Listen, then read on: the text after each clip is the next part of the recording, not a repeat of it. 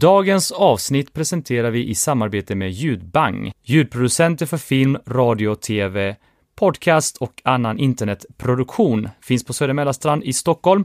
Gå in på ljudbang.se för mer information.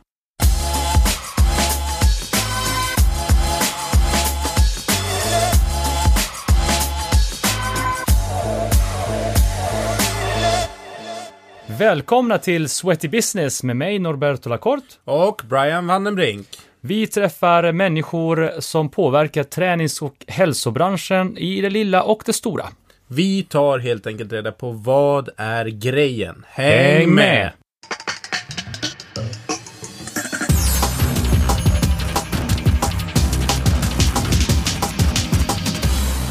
Bra! Idag har vi besök i podden utav en person som är inspiratör, presentatör och utbildare inom träning.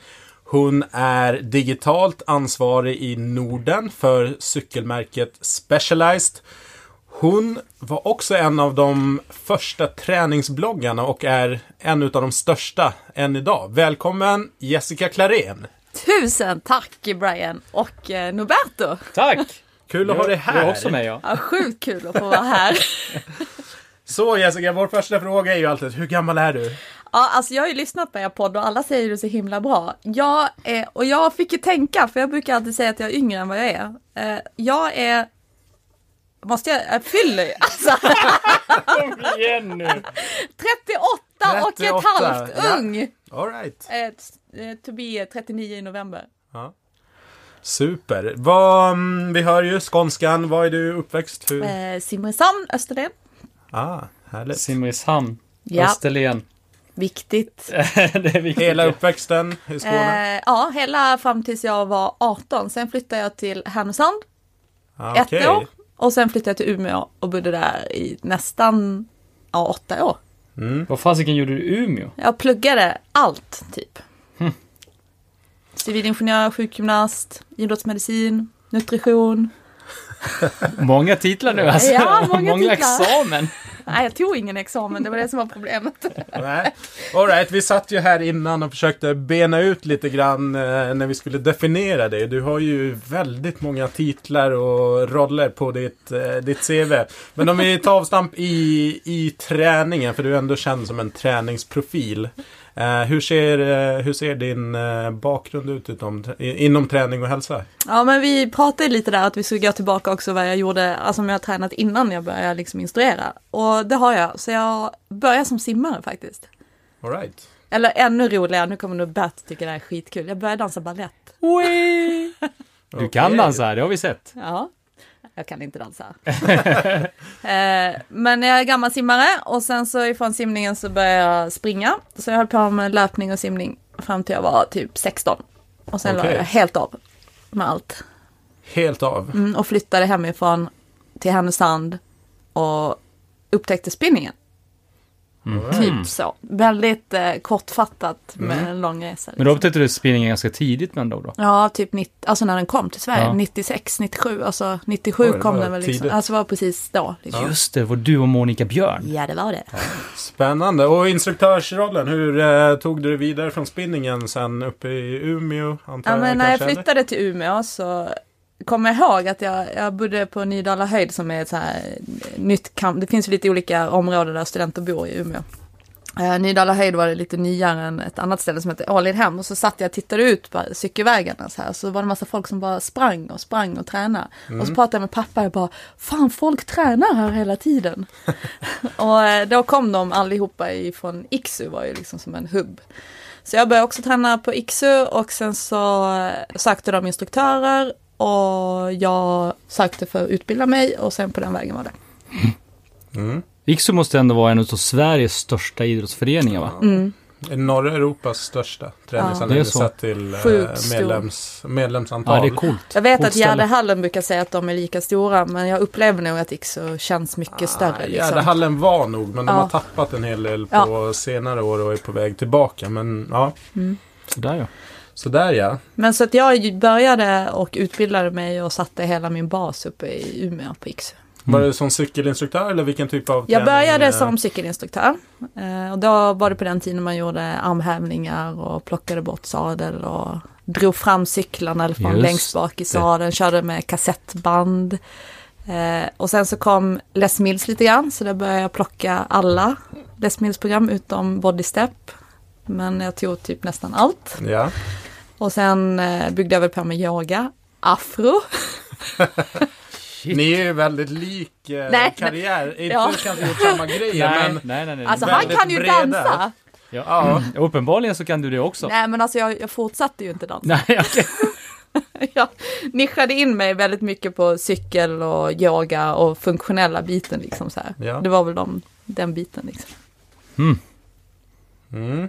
Nice. Vad, vad hände därifrån sen då? Du bodde ju länge i Umeå, du håller på, håller på i alla dessa år och instruerar där uppe. Mm. Men började du redan då tidigt eh, liksom få förfrågningar om att åka på event och konvent och instruera? Eller? Nej men jag tror att då började det som en så här, jag har nog alltid varit en, en människa som sätter stora, eller sätter mål och hela tiden flyttar dem framåt, att jag aldrig är nöjd liksom. Mm. Så att jag stannar aldrig upp utan jag hela tiden, ja, tar jag ett trappsteg upp så flyttar jag upp nästa en bit högre liksom. Mm. Så jag såg ju direkt, ja jag tror jag siktade väl in mig på Nike, Nike-teamet fanns ju då och var väldigt, alltså det var ju det bästa man kunde bli liksom. Så det var min stora dröm. Just. Så jag börjar nog bara undermedvetet jobba mig ditåt liksom. Mm. Hur, eh, hur kommer man med i ett, i ett sånt team? Ja, ja. Nuberto. Nej men det är ju olika. Ja, ju det är jätteolika. Du, Ja, men blir man upptäckt? Ja, eller? många blir, många blir Ja. upptäckta. Eh, jag, jag skickar nog in förfrågan till att presentera på Nike-konventet som fanns då. För det var ju det största. Nu, nu finns ju inte det längre. Nej. Eh, det, det är ju också lite sorgligt så här. Mm. Sista, sista Nike Blast vi körde var 2014, va? Rätt- Ja. 14. Så det är tre år sedan och efter det så har liksom konventen, det är inte samma era med konvent längre. Men då, då var ju konvent väldigt stort så att jag sökte till presentera och sen på den vägen var det. Mm det fanns ju, grejen är så här att om man går tillbaka till den tiden så fanns det ju ett par, tre stycken riktigt stora, Stora, ja. konvent i Sverige som var, som, ja men träningskonvent var ju da shit. Och sen Mm. så fanns det ju några stycken mindre Mm. som fortfarande var ju relativt stora. Mm. Så att vi snackar ju om att på de stora konventen kom det ju mellan 1000-1500 pers. Ja, lätt. Och sen så fanns det några stycken dit det kom kanske mellan 300-500. Ja, Så att eh, det fanns ju en tid då träningskonvent var ju väldigt stort. Och det är ju det är ju ganska mycket om man jämför med Workout Åre idag som är det som lever kvar liksom. Mm. Som är, vad har de, 600-700? Ja. Ja. coolt. Ja, så det var, det var så jag tog mig dit liksom, att jag började presentera och sen fick, när man har presenterat på konvent så lyckas man där så, så får man oftast erbjudanden om att komma på andra ställen och sen så börjar det snurra på. Vad är det, den häftigaste upplevelsen du har haft kring eh, konvent? Vill, det något specifikt event eller stad eller någonting som du, som du verkligen minns? Är det? Jag minns, jag har nog, jag kan rabbla upp några stycken, men, men Nike Blast i Globen måste nog vara ett av de mest fantastiska Ja. som vi har gjort liksom. Och då var nog Berto med. Ja. Eh, det var ju helt magiskt, det var ju en, eh, alltså, Nej, häftigt Det alltså. var ju som en rockshow, det går inte att beskriva, man måste ha varit där liksom. Eh, ni får ta, ni får ta, lägga in några så här bilder ifrån hur det såg ut liksom. För Ja, hela, precis. Finns det några YouTube-videos Ja men absolut, vi kan lägga in en länk i beskrivningen. ja, för hela Globen var ju typ inklätt och brandat i, med Nike liksom. Och sen om man då pratar Nike, så också när vi tog över Kungsträdgården för två år sedan. Ja, det var också Eh, och hade sån fantastisk tur med jättebra väder. Eh, och tog hela Stockholm och det var ju också helt magiskt. Och sen så har jag då hel, alltså raka kontrasten när jag är i Serbien. Serbien? Okej. Just. Ett sånt här gammalt, du var ju också där ju. Nej, inte Serbien. Jag fick åka till Novosibirsk. Ja men det var ju så här, ja men det är ju, nej jag menar Sibirien. Ja, Ja, var Ja, Sibirien, Ryssland, Jag menar Sibirien. Serbien. Jag Men- menar Sibirien. Right. Och vi kommer dit och det är så här, ja men tänk riktigt öststat, nedgånget, gammalt gym. Och där har de konvent och de förstår ingenting och man får köra med tolk. Oj då. Eh, Fast folk är ju så jäkla glada och skulle Tacksamma, ta, ja. ja. efteråt skulle de ta bilder och autografer Ja. och det var helt galet. Och jag kommer ihåg att jag precis hade upptäckt att jag var glutenintolerant då tror jag. Och jag grät för att allt var gult. För att det var bara vetemjöl och jag var så hungrig. Ja. Kan inte du berätta vad man fick i omklädningsrummet? fick, alla fick ju en liter vodka. Ja, just det. Så, goodiebag. Ja. Eller så värma upp lite Ja. inför, inför passen. Men det är också något som verkligen så här gett avtryck liksom. När Ja. man bara så här, ja men nästan grät och bara, vad gör jag här liksom? Mm, häftig upplevelse. Ja, jättehäftigt. Alright, och idag i instruktörsrollen, vad, vad, gör du, vad gör du? Främst så kör jag ju cykelklasser. Alltså det är väl Ja. där jag var där jag började och det är väl också där liksom jag inte slutar för det har jag inte tänkt göra men, men det är där jag har landat igen och sen så kör jag eh, funktionella klasser och på Satsa heter det Shape. Mm. Just Eh, det. Men, eh, men jag kallar, ja, trendigt 3D, alltså Mm. Eh, man får sätta egen koreografi. Så att det jag gör idag är att jag kör bara klasser som jag själv får koreografera, själv sätta ihop, inget förkoreograferat. Det, det, här, det här är ju intressant. Eh, Jag som brinner lite grann för gruppträning Ja. också. Så det är också en sån här grej som jag tror vi kan identifiera med de flesta eh, som har gjort karriär inom gruppträning. Att många, om inte alla, men många i alla fall, gillar just det här med att hitta egen musik, sätta sin egen prägel, spendera väldigt mycket tid med att Mm. hitta ny musik. Du har ju faktiskt eh, genre som du, som du älskar och Mm. som jag vet att du är känd för när Mm. du kör dina cykelpass. Kan inte Mm. du, vilken, vilken genre är det? Inom, i vilken musikgenre? Eh, Jag älskar techno och house. eh, Ja. Och underground beats liksom. Ja. Eh, Så jag kör bara instrumentalt. För det är häftigt, för det har ju blivit en, en, en del utav ditt varumärke. Mm.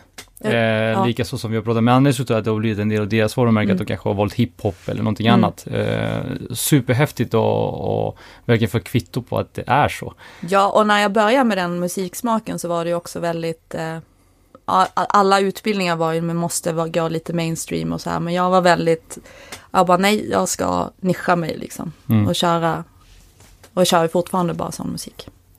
Och mixar själv. Lägger ner ofantligt mycket tid. Och jag filmar till att köra i bakgrunden. Det gjorde jag ganska tidigt faktiskt. Nu är ju vi också kollegor, du och Ja, Brian. exakt. Ja. På Technogym. Ja. Mm.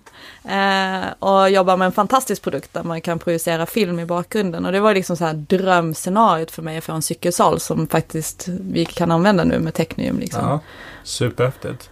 Men 2000, på, jag tror första gången jag körde upp film, det var på Workout Åre 2011, 12 kanske. Då körde jag in i stora salen och körde upp den stora liksom, hade klippt film. Och, Mm. och då var det jättejobbigt för då skulle man ju synka play och på alla. Jag fick liksom räkna in fyra stycken till höger och vänster liksom för jag skulle ha igång ljud och allting. Och, Mm.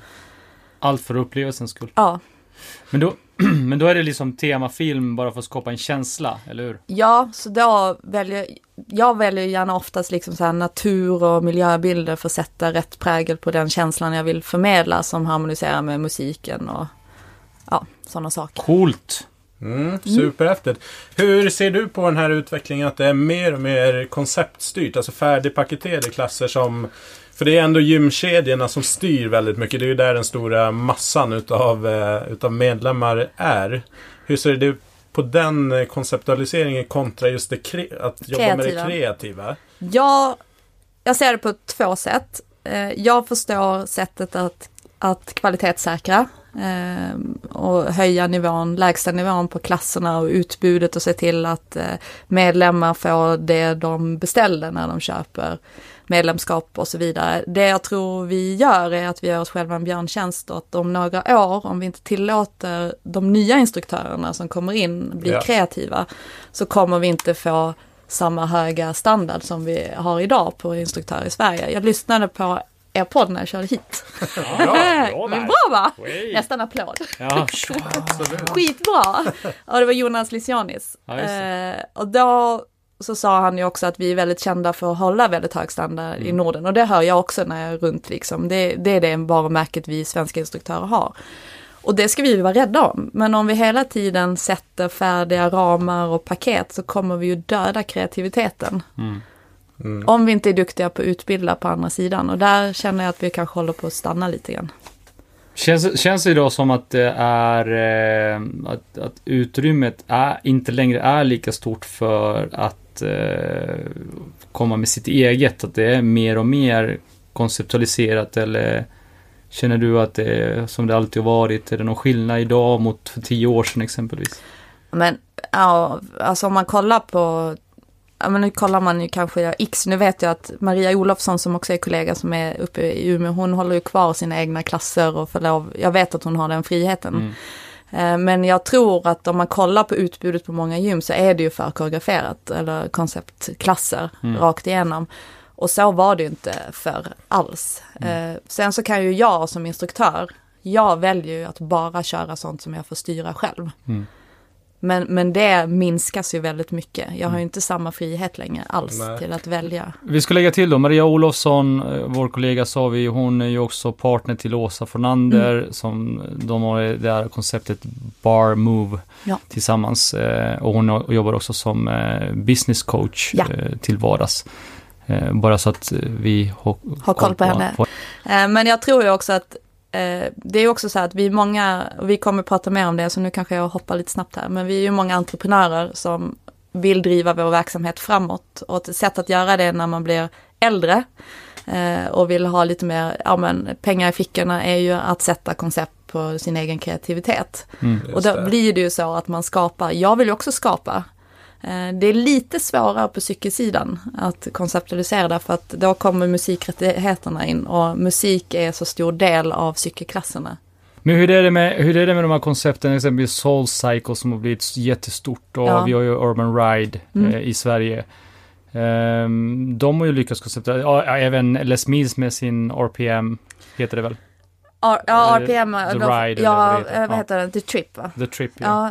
Ja, eh, ja men om man tar Soulcycle så är det ju, det är ju en fantastisk he- helhetsapparat liksom som Ja. går alltifrån till, eh, alltså hur, vilken upplevelse man har när man kliver innanför dörren till vad man får i handen när man ska gå in i gymmet, vad, Mm. hur instruktörerna ser ut. Det är ju som Joe and the Juice fast på cykel Ja. liksom. Mm. Eh, sen själva innehållet på cykelklassen om man kollar träningsmässigt hade det kanske inte platsat högt upp i ranking om man säger träningseffekt. Men Det blir ingen Tour de France för dig som Eh, kör nej. Soul Cycle. Nej, det blir det inte. kan- Men man ska inte få ta upplevelsen. Nej, nej, nej. Alltså det är ju det är fortfarande det jag är ute efter när jag mixar musik och, och gör film liksom. Men det kräver kanske, det är lättare, missförstå mig rätt, det är lättare för en instruktör som inte har rutin och bakgrund i att skapa själv, att gå in och implementera en soulcycle-klass än att sätta alltihopa själv från början. Mm. Så det de har lyckats med är, är att sätta ett, ett, ett färdigt paket. Det är ett varumärke de har byggt. Och samma gör ju Les Mills. Det är det som gör Les Mills så helt fantastiskt bra.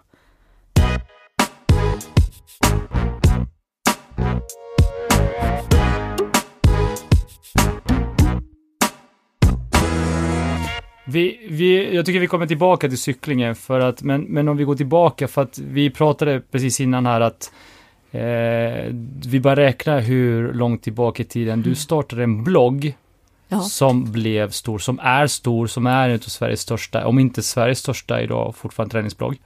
Mm. Eh, och den startade ju redan för tio år sedan. Och det är ju Ja. sjukt tidigt. Ja, det är jättetidigt alltså. Hur, hur, hur, alltså den grejen att starta en blogg, för det är precis samma sak som jag och Mm. Brian har gjort nu, att ja, men, vi startade en podd och så kör vi igång liksom, Mm. och man har ingen aning hur den kommer att mottas eller någonting. Sjukt bra podd. Sjukt bra blogg också! Jag har sett att du har promotat den på bloggen. Så. Ja, Ja, jag har faktiskt flera gånger nu. Ja. Eh, tack. Varsågod. Ehm, vad, vad, jag är nyfiken, vad var det som fick dig, för jag vet att det finns grundläggande någonting som fick dig att starta bloggen. Vad Mm. var det? Jag startade, alltså det är helt sjukt faktiskt när vi räknar. Jag startade 2007. Ja. Det är alltså tio år idag. Eller nu, i år. Ja. Jag måste fira. Det måste vi göra. Sara, jag måste bara ta en parentes här. Sara Rönne, som Mm. är min eh, bloggkollega, träningsglädje.se, hon firade stort i fjol, för då hade hon tio år. Och då hyrde hon The Villa i Åre. Wow, Och där var jag. Aha. Så jag kände att jag måste kanske toppa det då. jag måste stoppa det. Ja. Ja. Ja, för... Hyra, hyra hela Iksu. Hela historien. Det är lagom stort, Ja. lagom litet. Nej men jag, när jag började 2007 då, hur länge hade jag instruerat då? Det hade instruerat från 97 till 2010 år. Så Mm. hade jag väl landat lite grann i instruerandet. Eh, I början så, man är, det är som med allting man gör. Alltså många som börjar instruera är ju lite sucker för bekräftelse. Det är därför många ändå ställer sig framför en publik. Ja, ja, liksom. absolut. Så är det ju. Eh, och sen så landar man väl i det och så hittar man kanske andra incitament och sen så fortsätter man att förvalta det man brinner för. Och då tror jag att jag eller tror, jag vet att jag sökte ett sätt att kommunicera med deltagarna efter klasserna. Att försöka fånga upp dem som jag inte kunde fånga i dörren liksom. Eh, så där startade jag bloggen för att kunna ha en dialog med dem. Du var tidig med det här uh, som kanske inte kallades för community då, men, men som vi idag kallar för community. Ja. Att skapa din egen community.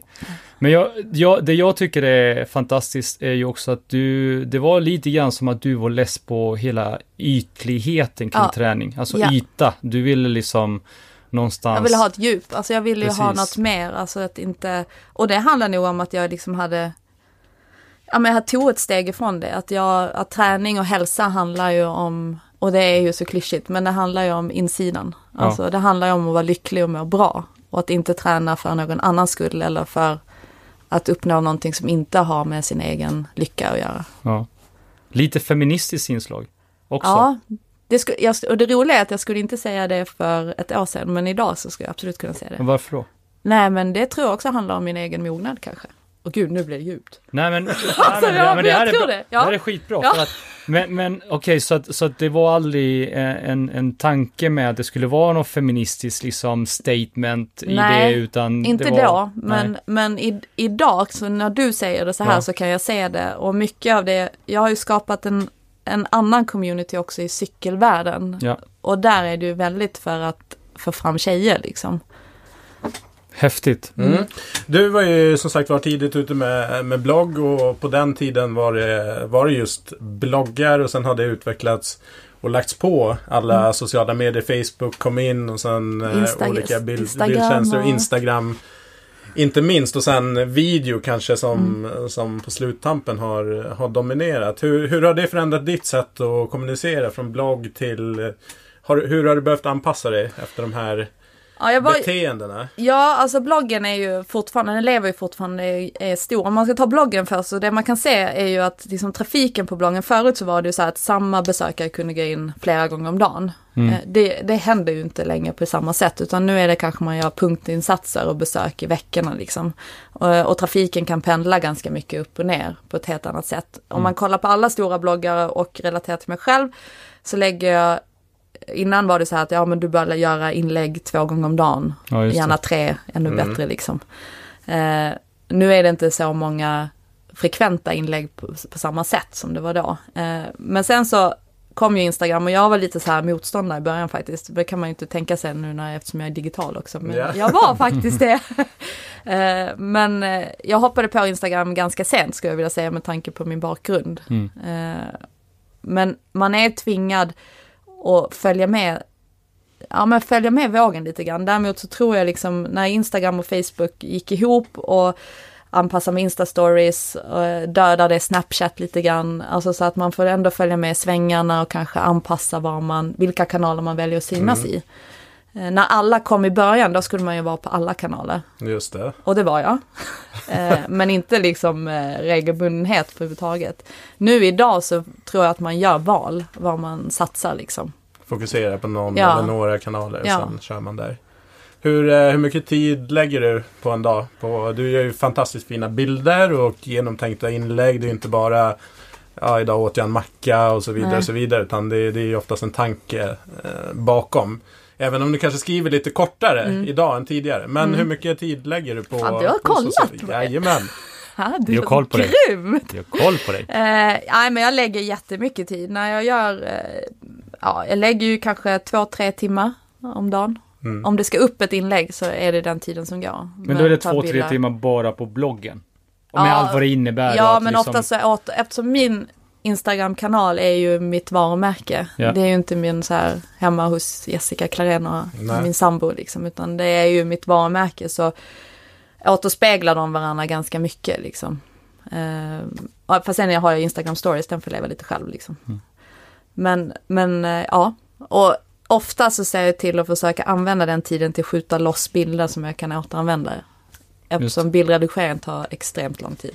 Och ska man göra matbilder, då tar det jättelång tid. Och då måste jag också ha min sambo som får stå med lakan och blixtrar och... Det är så pass avancerat. Ja, det är det så. var min nästa fråga kring bilderna. Liksom. Vem tar dem och hur, eh, liksom, hur får man dem så krispiga? Ja, jag tar dem. Eh, Jaime som min sambo heter, jag älskar dig med allt vad jag kan men du är fan jättedålig på att ta bilder. Ja, det är härligt.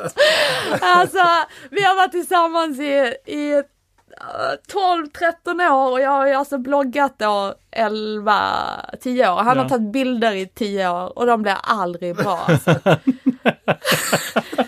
så eh, antingen så tar jag själv ett lösare eller så tar han men ofta så blir det ju inte tillräckligt bra. Så att då får han liksom stå och hålla blixtrar. Det blir inte tillräckligt bra utifrån vad du är ute efter. Du, Nej, har, du, exakt, har, höga, ska- du har ganska höga krav. Ja, jättehöga. Jag är ju lite perfektionist med det. Jag, Ja. är, det jag, då, jag tog ingen examen i Umeå utan jag tog examen i Stockholm sen för jag är AD.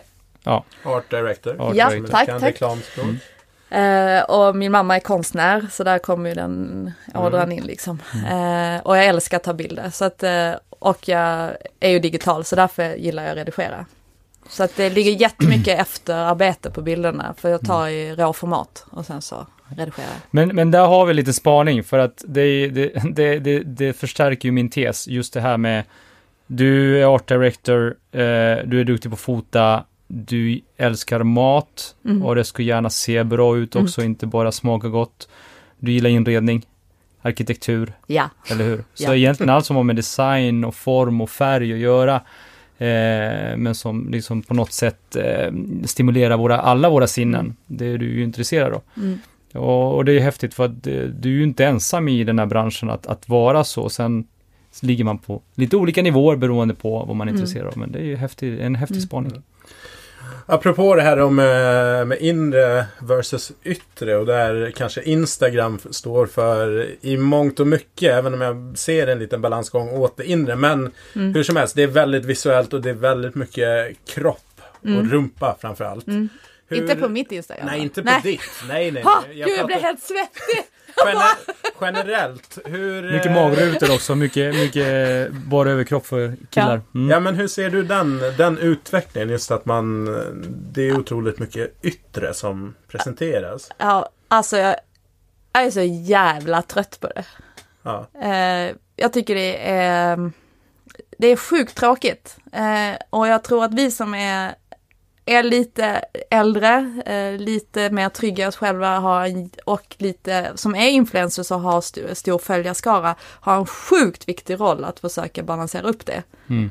Eh, jag tycker det är jättesorgligt. Jag försöker verkligen göra en motpol på det. Mm. Sen är ju Instagram är ju bilder. Och om man kollar på följare, alltså de som får my- mycket likes, jag kan också kolla på bilder som jag lägger upp ibland som jag tror så här, ja det här kommer inte bli någonting och så bara rusar det iväg istället. Just det. Eh, och vi går ju igång på kropp och vältränat och magrutor och Men är det, är, det, är det den enkla vägen då? Är det den enkla vägen att den visa, enkla vägen. att visa liksom det yttre? Ja, däremot så tror jag då att inte det är så varumärkesbyggande. Så att jag tror att liksom, det är det enkla sättet att få likes och många följare. Men man får inte den här lojala följarskaran som sen bygger ditt varumärke som du sen kan fortsätta bygga på när nästa sociala kanal kommer som inte finns ännu idag. Så tror jag. Jag funderar lite grann kring, kring de som satsar mycket på, på kroppen. Och det är många unga tjejer Mm. Faktiskt. Och många som tar efter såklart Mm. och börjar efterlikna. Mm. Liksom, de här bilderna finns ju kvar för evigt. Det kan ju finnas ett liv efter ja. 25 som Ja. kanske handlar om ett vanligt jobb på Mm. kontoret. Eh, och så det ligger liksom ute tusentals bilder där man, Mm. eh, ja, rumpan helt enkelt. Den, den kan jag fundera lite kring att Wow, har du, man kanske inte tänker så långt just nu men att Men det, det. kommer en, en vardag, en, en helt annan tid som inte de innan oss har upplevt Mm. att material ligger kvar för att det har liksom inte funnits, det har varit i pappersform men det är försvunnit tidningarna. Men man kan ju också tänka på det, om jag får egen input där också, alltså det första jag gör om jag ska träffa en ny människa, alltså i något nytt sammanhang och jag blir ihoppusslad med någon ny, eh, eller det är någon arbetsintervju, då googlar jag ju personen, eller kollar Instagram, kollar Facebook, alltså, och då får man ju upp ett, ett första intryck av den personen. Mm. Och där måste man kanske tänka till beroende på vad man vill använda sin kanal till. Liksom. Men, men om man har en målbild som är långt fram eller inte har tänkt så långt så bör man kanske ändå stanna upp lite. Mm. Vad, har du några tips här om man vill bygga en, en, ett digitalt varumärke? Några grejer som man kan tänka på eller? Ja men ett är ju att stanna upp. eh, andas, tänka på vad man vill förmedla, eh, bra bilder. Nu är ju de flesta telefoner äntligen sjukt bra, alltså, men se till att liksom bra bildkvalitet, eh, en röd tråd, så att man förmedlar, det man vill förmedla syns genom hela kontot. Tycker jag, beroende på vilken kanal det är. Och sen också så här, kolla vad andra gör. Alltså vad de gör bra och vad de gör dåligt. En fråga som vi får ganska ofta det är så här. Hur, eh, hur blir jag sponsrad? Hur skaffar jag sponsorer? Har du några tips där hur man kan eh, gå tillväga för att presentera sig på, på ett bra sätt? Eller för, Eh, Jag bara, eh. eh, eh, nu tankar vi det här. ja, men kör på. Jag hoppas att jag säger bra grejer också så att det, det blir verkligen, jag, tar, jag, plockar, jag plockar upp det som jag tänker på, hur jag har gjort. Men jag tror det är sjukt viktigt att bygga ett eget varumärke och vara stark i det varumärket. Och att inte härma andra utan göra sig själv unik och nischad. Eh, då blir man också attraktiv för andra varumärken som man vill bli sponsrad av. Och kunna erbjuda någonting i mot, alltså tillbaka. Så att när man går till exempel, om jag nu går till, ja vi tar Nike som exempel då eftersom vi har haft den, det varumärket uppe. Gud vad mycket reklam. Ja, Go Nike. de, Det finns, jag ska säga att det finns andra varumärken. Adidas, Puma, Under Armour och så vidare. Ja. Eh, och så fick jag vrida lite på mig. Nej men om man kommer och vill bli sponsrad av ett varumärke så kommer man ju ofta bara, ja ah, men hej jag vill bli sponsrad av er. Då måste man ju också kunna säga vad jag kan erbjuda tillbaka till varumärket. Vad varumärket idag får ut av dig. Och i, idag handlar det om sociala kanaler. Framförallt och vad du kan ge tillbaka in i, i slutändan så vill till exempel Nike sälja skor. ja. Eh, och det måste man förstå när man vill bli sponsrad.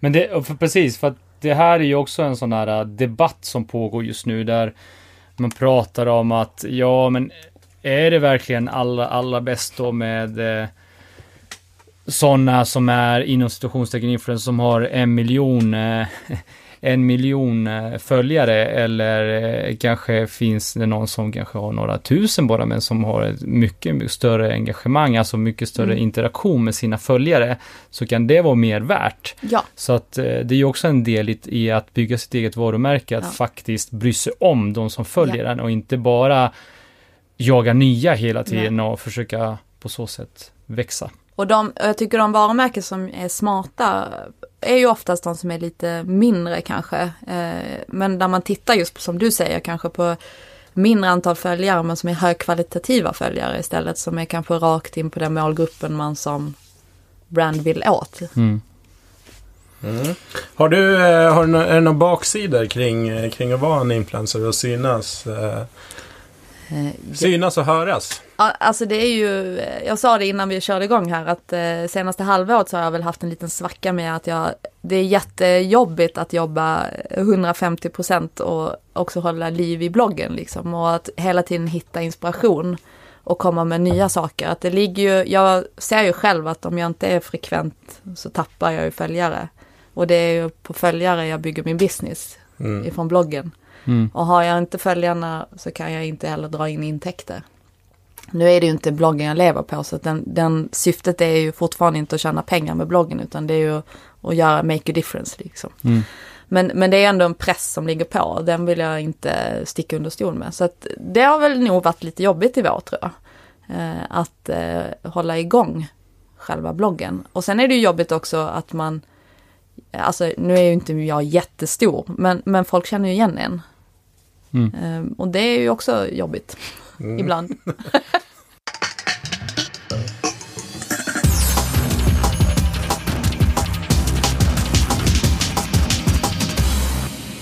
Du, jag är lite nyfiken. Vi sa ju tidigare att vi skulle komma tillbaka på det här med cykling, om det är okej. Eh, för att eh, jag vet ju, vi, vi har ju pratat ganska mycket cykling och det kom in tidigt i ditt liv. Mm. Men att cykla på riktigt inom situationstecken återigen då, eh, det bestämde du dig för ganska sent. Ja, 2013 så fick jag ett, eh, ett förslag. Då drev jag en, eh, jag har drivit några bloggportaler också. Och då, Det också? ja, just nu så är jag med och delägare i Healthy Living som ligger på Women's Health. Men innan dess så hade jag en som heter Bloggar om träning. Just det. Och där var vi några bloggare som var i den. Och då fick vi ett erbjudande och gjorde ett samarbete med Ducati cyklar och skulle cykla Cykelvasan. Mm. Eh, och då så sa jag ja till det och jag hoppade upp och cyklade Cykelvasan 2013. Tyckte det var sjukt kul. Blev fast och sen så började jag cykla lite mer 2014. Och nu tävlar jag på Ja. elitnivå. Och det gick ju, det har ju gått ganska bra.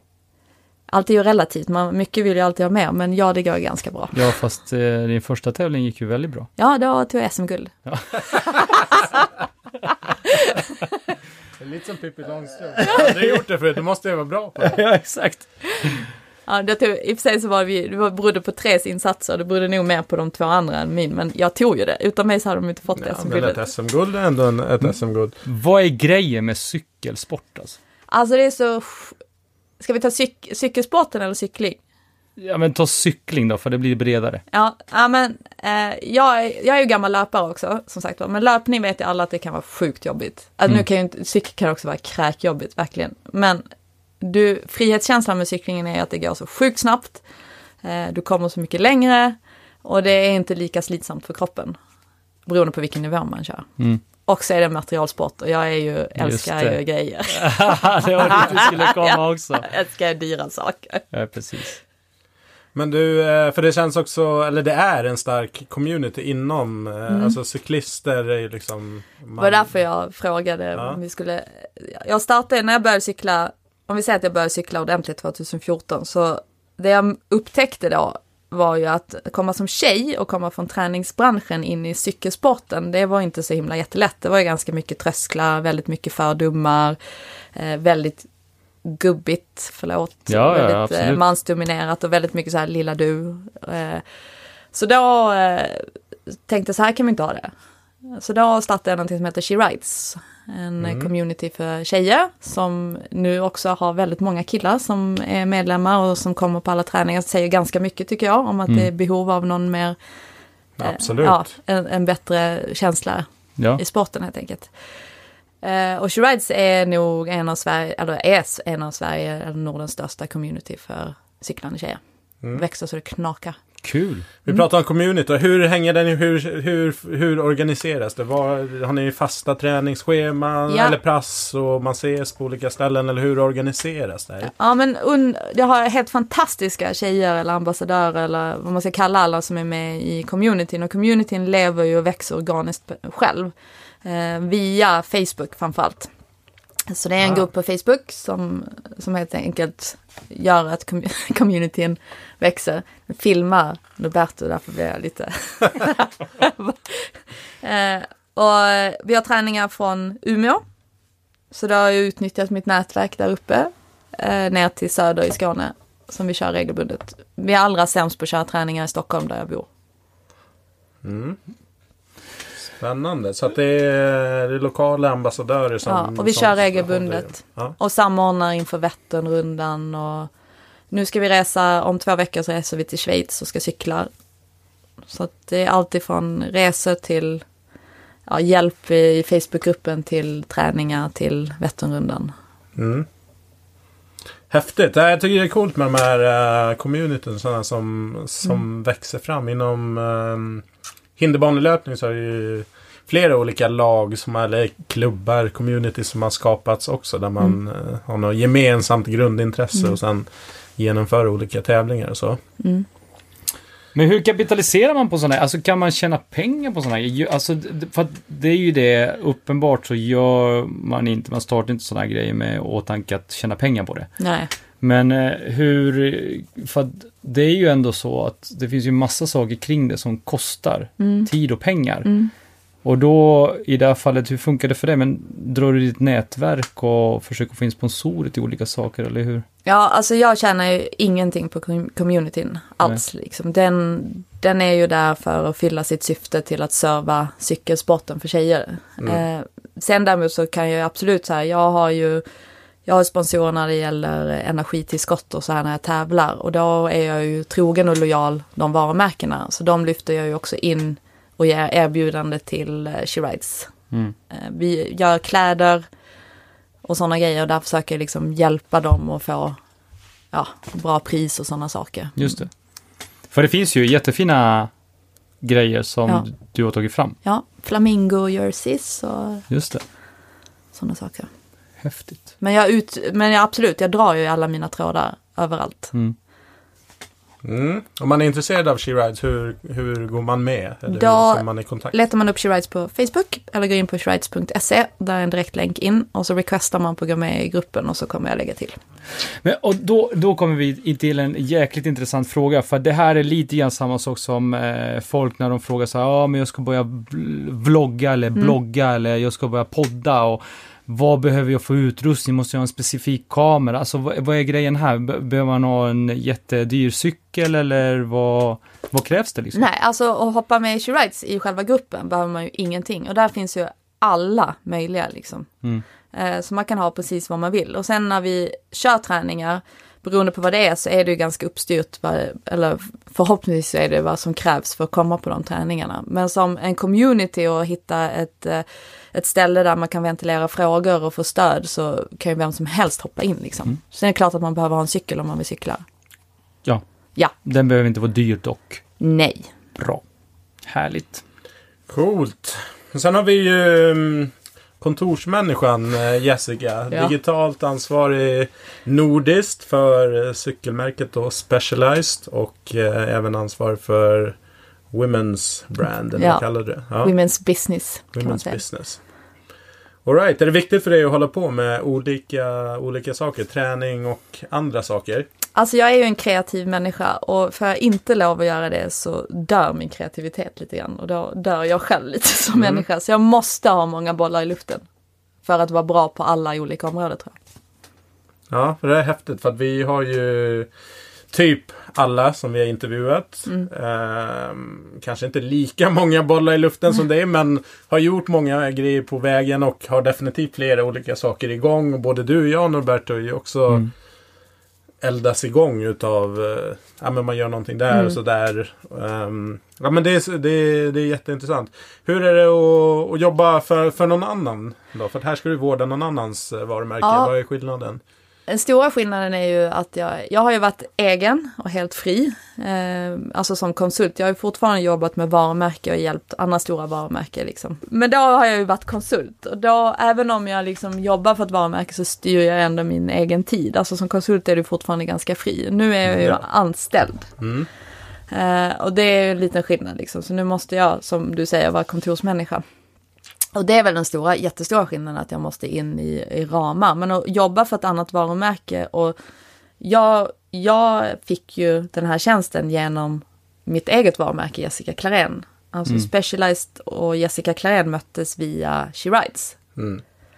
Så allting sitter ju ihop. Så att jag utnyttjar ju det jag har med mig erfarenhet in i Ja. själva varumärket. Märker du att folk har svårt, alltså att vissa har svårt att, att ta på det? Att, ja, men vad är du egentligen? Vad jobbar du med? Eller vad, hur kan du hålla på med så mycket grejer? Ja, alltså alla har ju det och jag har ju själv svårt att säga vad jag gör. Alltså när, till exempel när du frågar mig hur du skulle presentera mig, jag bara ja alltså, ja, men säg bara hälften hälften.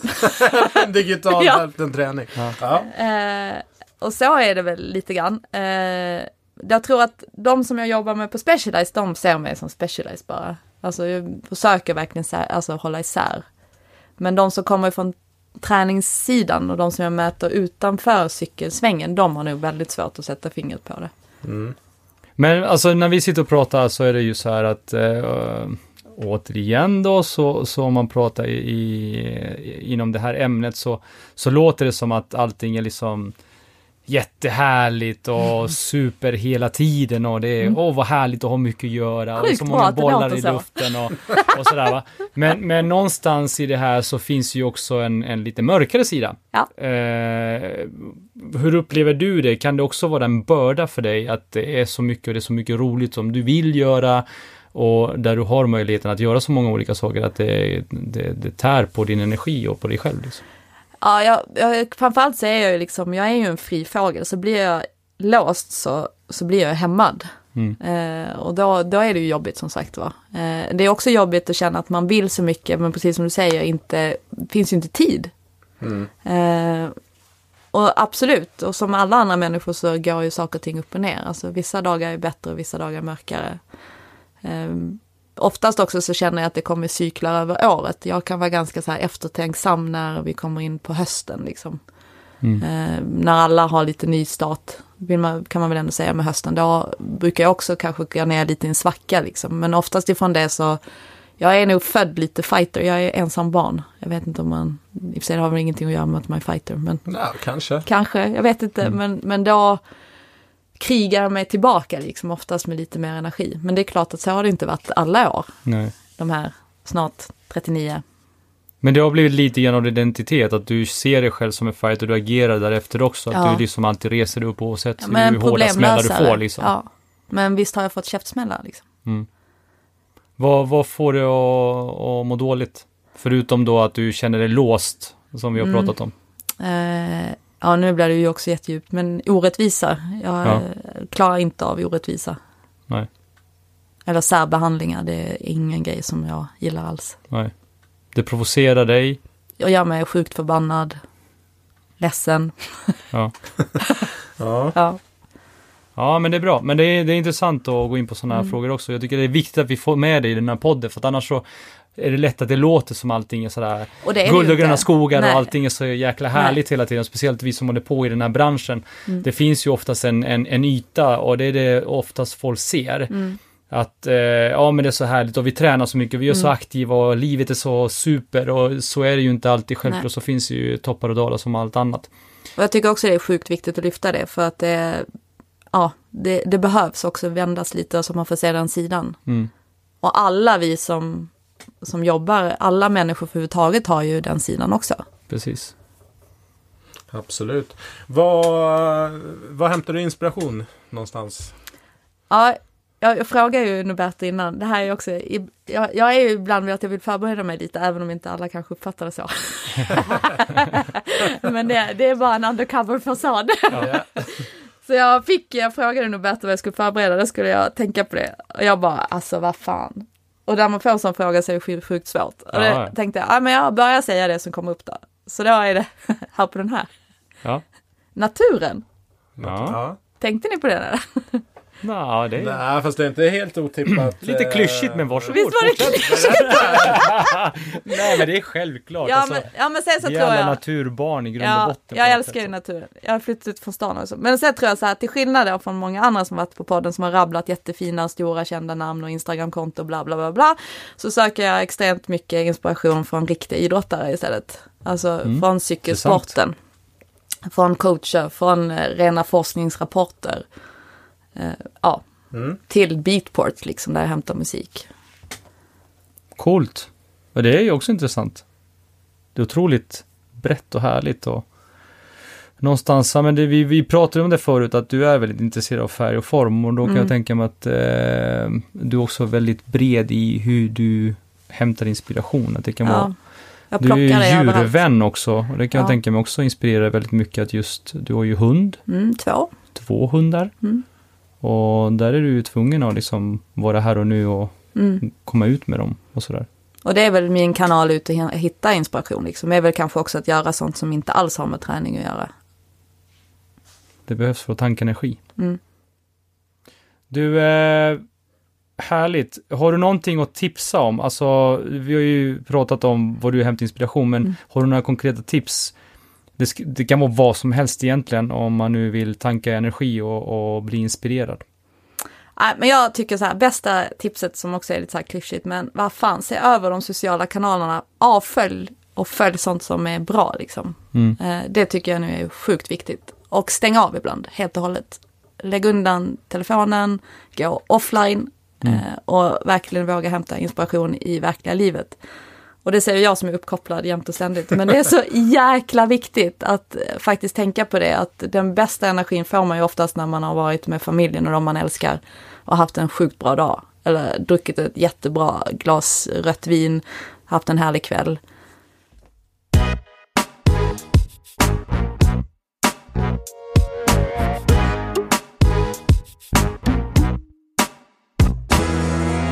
Så vi frågar ju alltid våra gäster också. Vad, mm, vad ser du för trender inom, inom träning, hälsa? Vad tror du blir stort framöver. Eller litet, men ändå som, Mm. som du ser är på väg. Eh, dels, nu lyssnar nu blir det så himla, nu får jag sno den från Jonas, men den tar jag. Eller jag tar den som min egen. Men jag tror väldigt mycket på så här nischade gym. Det kommer Mm. Ja. mer och mer. Jag tror inte de kommer överleva så länge, för jag tror det är jättesvårt att göra business i dem. Men jag tror att det kommer komma mer att man försöker liksom pusha in. Jag skulle jättegärna se ett cykelställe till exempel. Ja. Eh, sen tror jag också att det kommer en motpol som det gör i fashion också. Eh, det, nu har vi varit väldigt hit, då kommer det svänga över och bli Mm. lugnt. Eh, uthållighet, sporter tror jag också väldigt mycket på. Ja. Det är ju för att det är min nisch, men jag säger fortfarande att det är bubbla liksom. Och cykelsvängen är ju där löpningen var 2005. Det som gör att det inte växer lika snabbt, men det växer väldigt snabbt, är ju att det är en materialsport. Så det är lite dyrare att cykla än att springa. Det känner jag ju, jag menar, det är som du är inne på eh, konditionssporter. Ja. Eh, det, det- för ett par år sedan så såg man ju en ganska brant kurva för Mm. både cykling men också triathlon. Mm. Och det fortsätter väl också få växa Ja. fortfarande, men inte lika mycket. Nej, och det går lite över så här mot swimrun. Det går ju mer mot det extrema Just liksom. Alltså, så jag tror fortfarande på uthållighet. Sen vet jag inte om det också beror på att vi är ju lika gamla. Mm. Så vi ser ju också trenderna runt oss väldigt mycket. Och när man blir äldre så blir man ju också uthålligare. Eh, och försöka att vi liksom också identifierar oss lite grann med, med vår egen åldersgrupp. Mm. Det vet jag inte. Den kan ni ju känna på, ni som är trendspanare. Nej, alltså jag, jag vet inte. Jag, jag är fortfarande inte alls inne på uthållighetssporter. Jag har aldrig, aldrig, aldrig varit, aldrig varit, kanske kan, kan bli. Jag, jag märkte det igår. Igår var jag och körde ett, ett sådär riktigt high intensity pass. Och jag kände mig helt lycklig efteråt och bara kände sådär, det här har jag saknat, för det var länge sedan jag Ja. gjorde faktiskt. Eh, men däremot, mer och mer så kan jag tänka mig så här, ja, det, det kittlar mer och mer att tänka så springa kanske lite längre än en mil eller Ja, du ser. Mm. cykla lite längre sträckor och sådär. För att det som du var inne på väldigt eh, tidigt att det sliter kanske inte lika mycket på kroppen, eller kanske, det sliter inte lika mycket Nej. på kroppen. Eh, och det är klart, och det tog ju längre tid för mig som är lite äldre att återhämta mig. Och efter ett sånt där hitpass som igår, jag vet att jag kommer ont i kroppen nu i minst fyra dagar. Eh, och det är inte så jäkla trevligt att vakna upp varje morgon och ha ont i kroppen. Visst tävlar man och man är tvungen att göra det för att man ska tävla, ja men då gör man det och sen så tänker man inte mer på det. Men bara för att hålla sig i form så är det ju en annan sak. Mm. Nej men det är klart att man inspireras och, och vi ser det som är närmast. Alltså, om du frågar om yngre generationen så tror jag för jag har en systerson, han är 18 år. Om jag ser på hans konsumtion Vad går han igång på? av Liksom? träning. Alltså jag tror, vi har pratat mycket om individualismen här. Att, Ja. Och jag tror det hänger lite ihop med de här träningskonventens död. Att Mm. från stora massor till att man gör grejer som är lite mer nischade. Men hur som helst, jag tror eh, att online, online-träning Mm. och i form av att man inspireras av olika YouTube eh, Mm. träningsprofiler. Eh, för min systerson vet jag att han körde ett helt upplägg efter någon YouTuber som, som höll på med, med träning. Så han körde själv och tillsammans med kompisar kombinerat med traditionell träning på, på gym också. Sen tror jag att den yngre, alltså den generationen som växer fram nu kommer nog komma in i det digitala på Det ett helt med. annat sätt. Att nu är ju inte VR så, så utbrett och frågan om det blir det, det kanske är mer augmented reality, Mm. att man förstärker det som är. Vi såg ju Pokémon Go här för några år sedan som och det kanske är lite det, att det kanske inte ens kommer alltid klassas som träning, men att det är jäkligt fysiskt. Du har ju väldigt mycket tv-spel. Eh, Så jag tror att vi får se rätt mycket tv-spel som kanske är ja, fighting, shooting, men det är jäkligt fysiskt krävande för att man har kanske VR-glasögon och sensorer och liknande. Så att det kommer vara träning, men det kommer egentligen i grund och botten vara att de spelar ett tv-spel. Vad vet jag? En spaning som jag har med mig, faktiskt om vi nu pratar eh, yngre generation, men jag vet inte, den blandning. Jag, jag känner liksom att exempelvis skateboard kommer tillbaka, nu ser vi ju de här eldrivna skateboards och mycket som skjutsas upp av olika YouTubers som exempelvis Casey Neistat. Eh, och andra som använder dem. Men sen så skateparker som har vuxit upp i Stockholm, tycker jag är rätt häftigt. Och det, vi har ju jättemycket utegym. Så det ser man, och, och där någonstans att yngre generation tillsammans med de här gamla skaterna helt plötsligt får en liten revival och köper sig en skateboard när de är 40 bast och kommer ut och faktiskt använder sin skateboard. Och idag är det ingen som tycker det är konstigt när de kommer på en longboard eller en Nej, skateboard. det är sant. Det tycker jag är häftigt som fasiken, för då är vi inne på det här som du var inne på också Brian, att vad är träning, vad är motion, vad är en aktiv livsstil och vad är faktiskt träning och Ja, jag vet inte. Jag tror inte, jag tror inte liksom, jag tar med mig min skateboard eller min sparkcykel, skoter eller min BMX. Eh, Jag tror inte man ser det som träning utan det är bara sådär kul Mm. att vara ute. Men jag tror missen Natur. man, man inte får göra det är, ju, det är ju att dra alla över en kam. För att det, allt kommer handla om olika kulturer, nischer. Ja. Och man får nästan se på varje olika... Det kommer vara helt omöjligt och liksom... Det, ja men de, den här, de här som är 20 till 25, de kör det här. Så är det ju såklart. Det, det är svårt. Tror jag. Det är bara bli svårare idag, det är svårare idag än vad det svårare var idag. förr i tiden. Förr i tiden var det verkligen så att man kunde säga, ja men vi ska nå kvinnor som är mellan Mm. 18 och 25 och då, och då visste man ganska mycket exakt vad de var intresserade av. Idag är det ju mycket, mycket Ja, svårare. men om man tar träning specifikt då. Det är ju gymkedjorna har ju styrt väldigt mycket Mm. vad vi gör för typ av träning. Men idag med allt digitalt så kan du ju Du kan ju hålla på med någon, någon grej som kanske är jättepoppis i Sydamerika i något land men som absolut inte är någon grej här. Mm. Men du kan ju ta del av det digitalt och ändå köra den. Mm. För att tidigare så, så här, ja men tog inte Nordic Wellness, World Class eller någon annan in en träningsform så fanns det ju nästan inte. Nej, det var ju det liksom v- något väldigt långt, Mm. långt borta. Men jag tänkte fråga um, cykling specifikt. ehm, och eh, inte för reklam för någon technogym-grejer så. Men vad ser du liksom med utvecklingen på grupptränings... eh, gruppcykling? Salarna har sett likadana ut ganska länge, väldigt länge. Cyklarna har utvecklats men det är fortfarande skrot eh, som, man, som man sitter och cyklar på. Puls eh, har funnits lång tid. Mm. Men det är ungefär där det är idag. Vad, är liksom, vad Nästa kommer steg. hända med gruppcykling? Alltså jag hoppas, nu bara, nu kommer de. Vi är Ja, VR, ja a- absolut. Det, det är, alltså om man kollar så är ju cykel, de som sitter hemma på en trainer, alltså då har man en, en liten mojäng som man sätter sin utomhuscykel på. Just och så det. kör man hemma Det liksom. heter trainer. Ja, det heter trainer. okej. Sitter man och trampar hemma. Wow. Alltså egentligen så är de, där är ju en mer digital värld än vad vi någonsin har haft på gymmen. Fram tills nu Ja. liksom, för då kör man ju live mot varandra, man kan tävla med någon i Sydafrika, Mm. ja, racea på kända banor, Tour de France och ja. Ta Queen of the Mountain eller King of the Mountain, då har man så här rekord på en viss sträcka. Men vä- vä- vänta nu, alltså, du, massa- du, sätter, du sätter fast din cykel på en mojäng Ja, och sen har du en skärm framför dig antar Ja. jag? Okej, ja. precis. Ja. Och så mäter den hastighet, Och det är uppkopplad kraft. liksom? Ja, du är uppkopplad. Mm. Inte cloud. Nej, inte cloud. Ja, inte cloud. och där är ju inte inom, alltså våra gruppträningscykelsalar, alltså de ser ju alltså för taskiga ut. Och det är där Soulcycle har lyckats ju. Med Mm. att de, eller de är väl inte heller så här wow, men där är det väl i alla fall nersläckt och lite unsa unsa. Mm. Eh, Ja, men det händer ju lite det grann. händer i- lite i grejer där. salen. Och tack gode gud då, nu gör jag ju reklam för det här, jobbar ju för Technogym.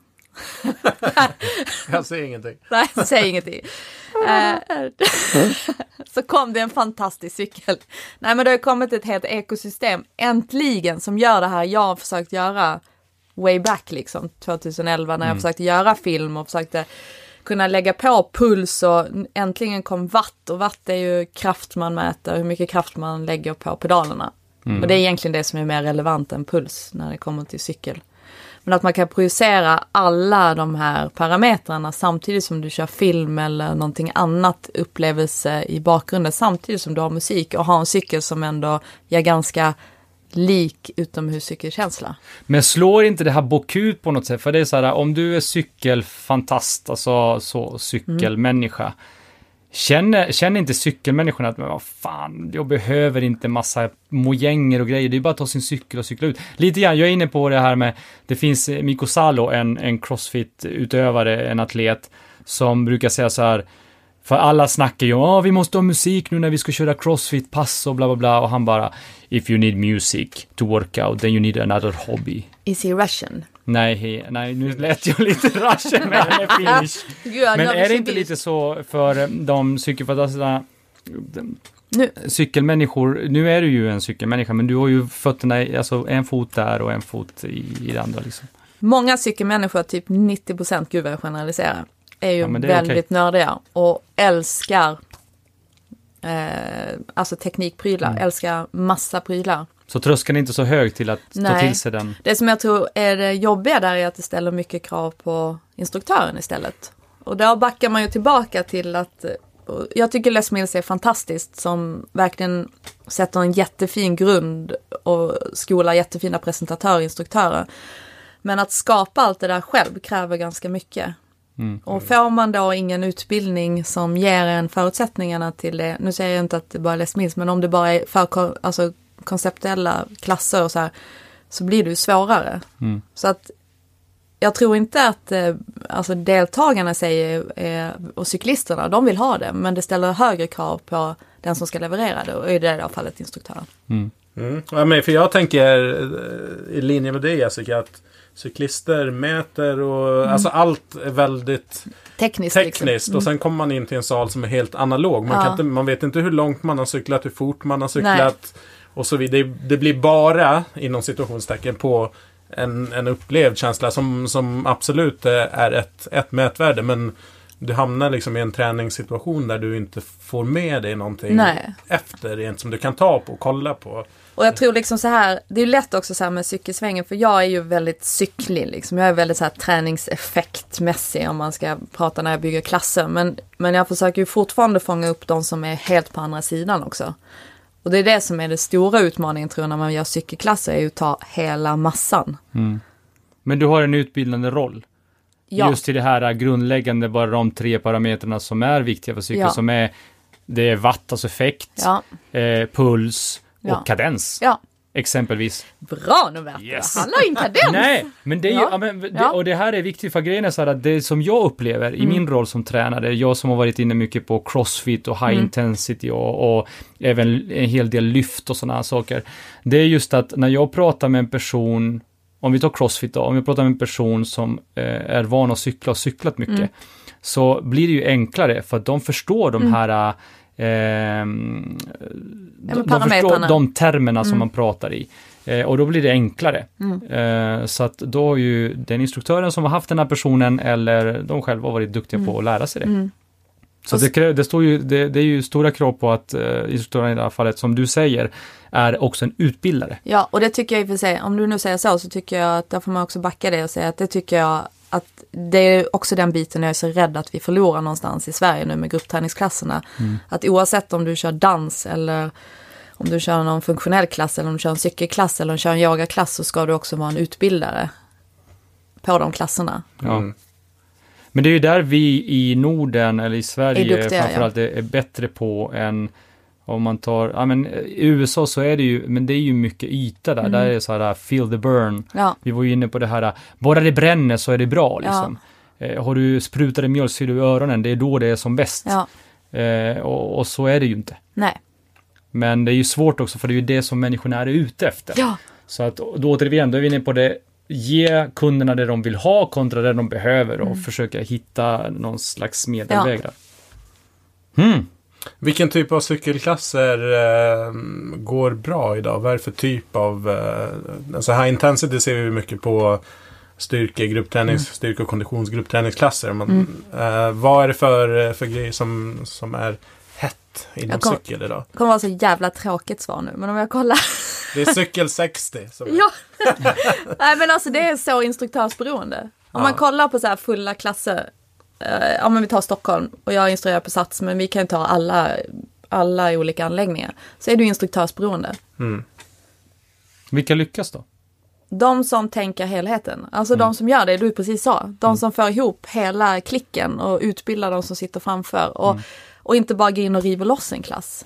Sen vet jag liksom om man tar mina cykelklasser.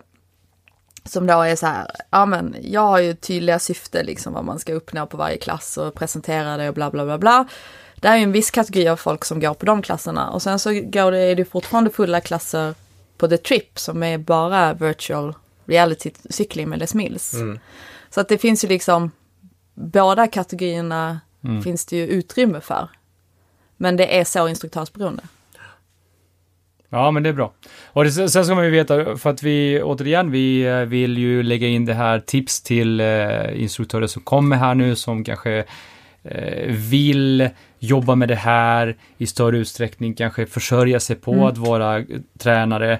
Eh, om man tar cyklingen i det här fallet, eller egentligen vilket, vilket koncept som helst, så är det ju så att det är sjukt jobbigt i början. Ja. För att man kan inte allting. Man har ingen aning om vad watt innebär och Nej. effekt och liksom. Men det är ju så att idag exempelvis när du lägger upp ett pass så tar det kanske en tiondel av tiden än vad det tog för tio år sedan.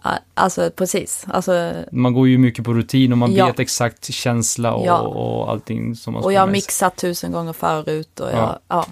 Så med andra ord så vill vi poängtera återigen, man tålamod måste lägga ner jobbet. Och ha tålamod. tålamod. Och en sak i taget. Avslutningsvis då, vem eller vilka skulle du vilja lyssna på i Sweaty Business-podden? Jag tycker att ni ska ta hit Magnus Ringberg. Mag- ja. Mange Ringberg. Varför då? Nej men Magnus Ringberg, han är ju en, eh, han tillhör ju också typ eh, de som har hållit på väldigt länge. Mm. Eh, också varit med i samma klick och samma team som vi har varit. Han är en eh, pionjär och tre- trendsetter tycker jag. Han, kör, han är sjukgymnast. Eh, Mm. Och det som är så flashigt 3D, alltså funktionellt, vanlig träning som jag skulle kalla det. no rocket science. Förlåt. Bara snyggt paketerat. Ja, ja. Ja. Eh, har han hållit på med way back. Alltså typ på 90-talet uppe på Iksu var han uppe och körde inspirationsklasser för mig när jag var gröngöling liksom och körde det tänket. Och han har lyckats att vara nytänkande och verkligen vara, vara ja, sig själv liksom hela vägen fram till där han är nu. Mm. Bra tips. Ja, han var ju verkligen en udda fågel Idag ja. när, ja. när man såg honom liksom eh, första gången. Så, är det så här, vad gör han? Mm. Och det var ju framgångsrecept. Återigen, han hade ju tålamod. Mm. Han höll i sin grej och sen körde han på det. Eh, och det har ju gett ringar på vattnet. Och sen så tycker jag också att ni ska ta hit Jakob Gudiol. Mm. Ja. Bra där. Mm. Ja. Utveckla lite grann, de som kanske inte känner till Han är skåning. honom. Han är skåning. Han är spanjor. Skåne! Han är spanjor. Ja.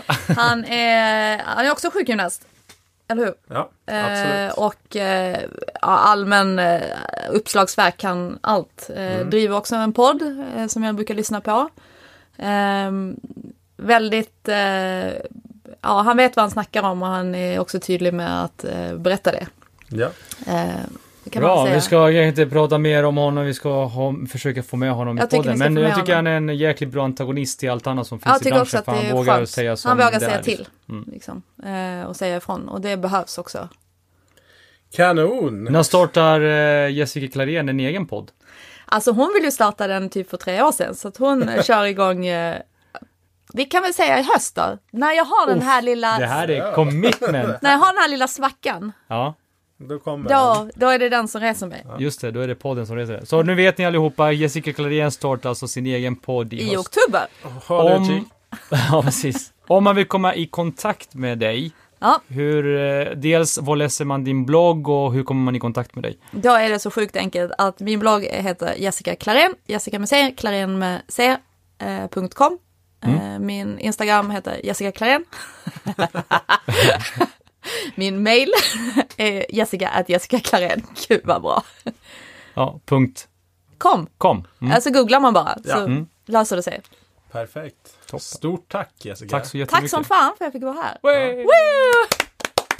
Och glöm inte bort att följa oss i so sociala medier där vi lägger upp eh, bilder och klipp och ja, länkar till olika saker som vi diskuterar. Norberto, var hittar man oss? Vilka sociala medier? På Facebook Sweaty Business, Instagram Sweaty Business Podd, YouTube Sweaty Business. Och mail sweatybusinesspodd med ett d at gmail.com. Häng med!